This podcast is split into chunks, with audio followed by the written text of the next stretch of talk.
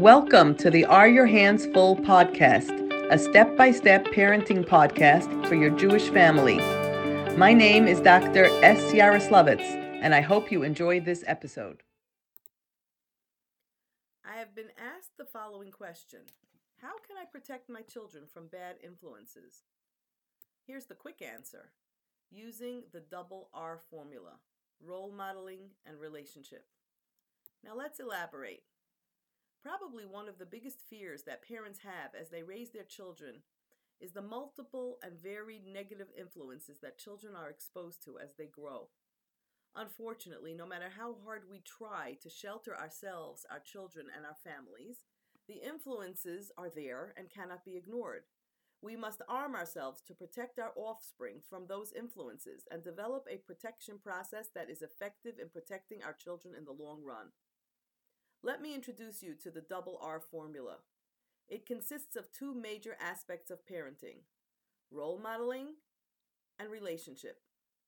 The difficulty associated with role modeling and relationship is that they are long term in their nature. That means that one must work on the goal of being a role model for one's children and at having the correct relationship with children for at least two decades, about 7,000 days. The time it takes to take a child from the hospital nursery to the chuppah.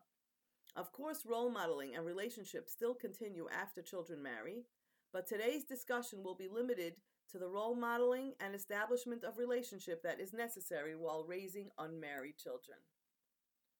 Let us take note that the reason the Ribbono Shel Olam gave us these years during which to raise our children is because it takes time to do so. Yet, in today's day and age, people want quick fixes. They live with the expectation that every problem must be followed by a definite and immediate solution. This is a clear recipe for disaster because obviously we cannot role model for our children in one minute, nor can we establish the correct relationship with them instantly. And yet, the Satan comes along and convinces us that we must do something drastic now or else. And when we become pressured for time, we are likely to make mistakes. So the double R formula is long term. It takes time. Obviously, the younger the child is when one starts working on the double R's, the better. But it is never too late to start. Let's start with role modeling. The first concept that I teach when I discuss role modeling with mothers is you cannot teach what you're not. That means that you can talk yourself silly or blue in the face but if you don't behave the way you lecture that your children should behave, they will not absorb or act on your lessons. Children close their ears to advice and open their eyes to example. Otherwise put, children don't do what you say. Rather, they'll do what you do. So, for example, if you allow your children to wear clothing that is against school policy on off days, what message are your children learning from you? They are getting a clear message that you do not appreciate, respect, or care about the message that your child's school is trying to convey to your child and have no problem unraveling it. Or, if you dress your children who are under three years old with outfits that are not consistent with the message you want your older children to receive from you about how we should dress, you are simply destroying all of your lectures with poor role modeling. You are saying to your children, Do what I say, but don't notice what I do. Such an attitude immediately renders you untrustworthy in your child's eyes. And believe me, they notice it all, and compromises your ability to be mechanech them. Or, if you yourself don't dress according to the rules that the mosad that you have chosen requests, your child once again cannot be expected to follow your directives at other times. The ter- terrible part is that your child doesn't get a clear picture of who you are. And worse, your child gets the feeling that deep down, even though you never admit to this verbally, you really don't want to be keeping these rules the way they were given to us. And then instead you are looking for subtle escape routes to get away from them. Oh my, this sounds very negative, doesn't it? So let's put a positive spin on role modeling so we can present the halachas of tznius. For example, this applies to anything really, for our children in a positive way.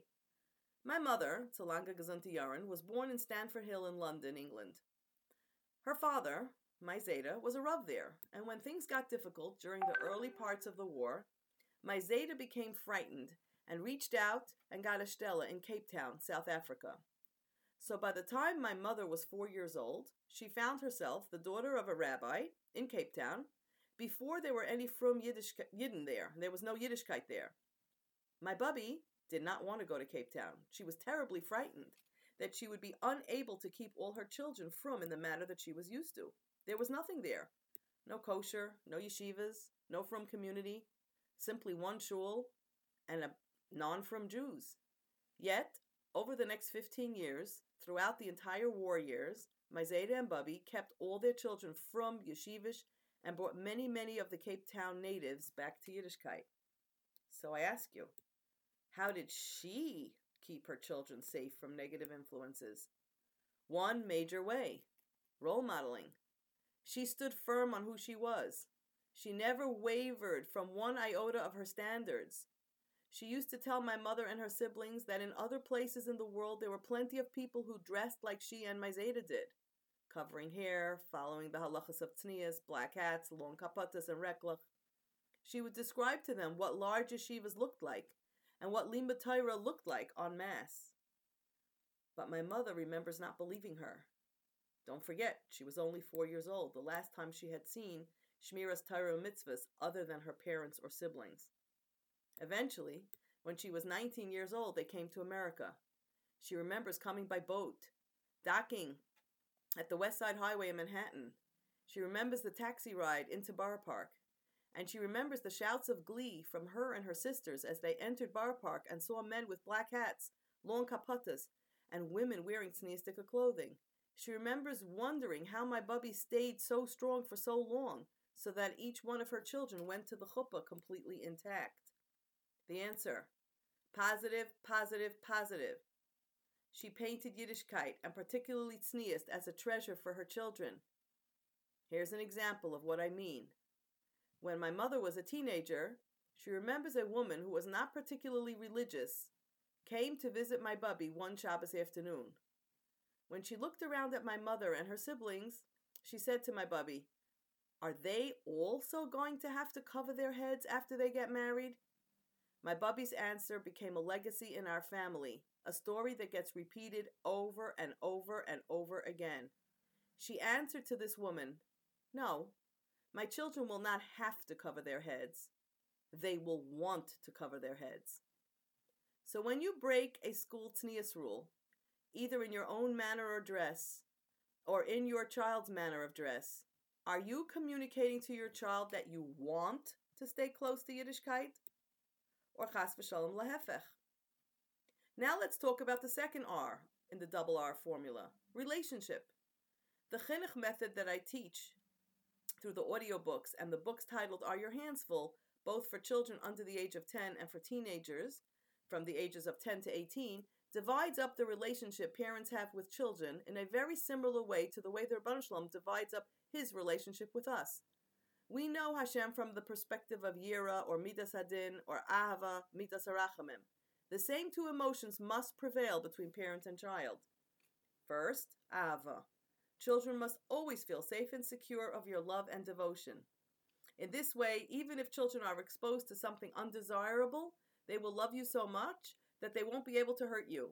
This inability to hurt a parent has held many, many, many children in place, even when they were exposed to negative influences. And then, of course, second, Yira. On the same token, children must be conditioned from a young age to accept the fact that there are people in their lives that are bigger than them, smarter than them, who know better than they do what's good for them. This trains a child to be a makabel and to be able to accept instructions and directions from you. If a child is not a makabel, he will not be able to accept your chinuch, and therefore your ability to be mechanechim in the face of an outside influence will be sorely compromised. We all know that it is difficult to combine Ava and Yira because they are polar opposite emotions in a human being. Yet, one, uh, one cannot raise a child on Ava alone, and one cannot raise a child on Yira alone. Combining the two emotions is of critical importance in order to establish the correct relationship where your child will be conditioned to obey you and will love you at the same time. The Ribbono Shel Olam can combine Ava and Yira without a problem because he is above emotion. But what about us? How can we accomplish this in the long term? The best way is to try to visualize this from the perspective of the recipient, namely the child. What exactly do we want our children to feel and experience every time we interact with them? In order to visualize this, close your eyes and imagine that one day there's a knock on your door. When you open your door, you find the Chafetz Chaim standing there. How do you feel at that moment? If you break down the feelings, you will find that there are two key parts to your feelings. They are Ava, that's first, thrill, excitement, honor. These are Ava emotions. You are simply thrilled at the kavod of having the Chafetz Chaim visit your home. And then there's Yira.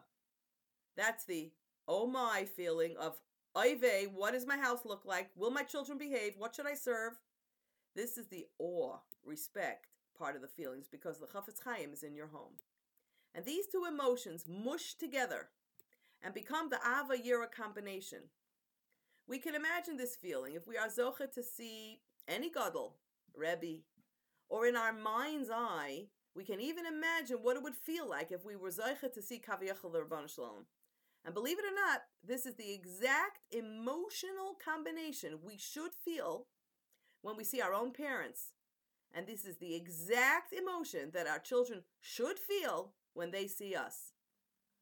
The exact three phase formula that, if implemented over time, will create this Ava Yira combination between parent and child is doable. It can be found in my Hands Full program, as you know, either in the books or on the audiobooks, which are sold in the frum stores. This combination, together with positive and consistent role modeling, will help your children gravitate toward you and what you represent and help you wage the war against outside influences. Thanks for listening to my podcast. My name is Dr. S. Yaroslavitz, and I am the director of Handsful, which is committed to the provision of community education in the area of behavior management and cognitive development of children. Send me your parenting questions by going to my website at handsfullchinuch.com or by WhatsApping me at 718 714 8595. I look forward to hearing from you, and remember, no matter how impossible things may seem, the Earth will continue rotating on its axis.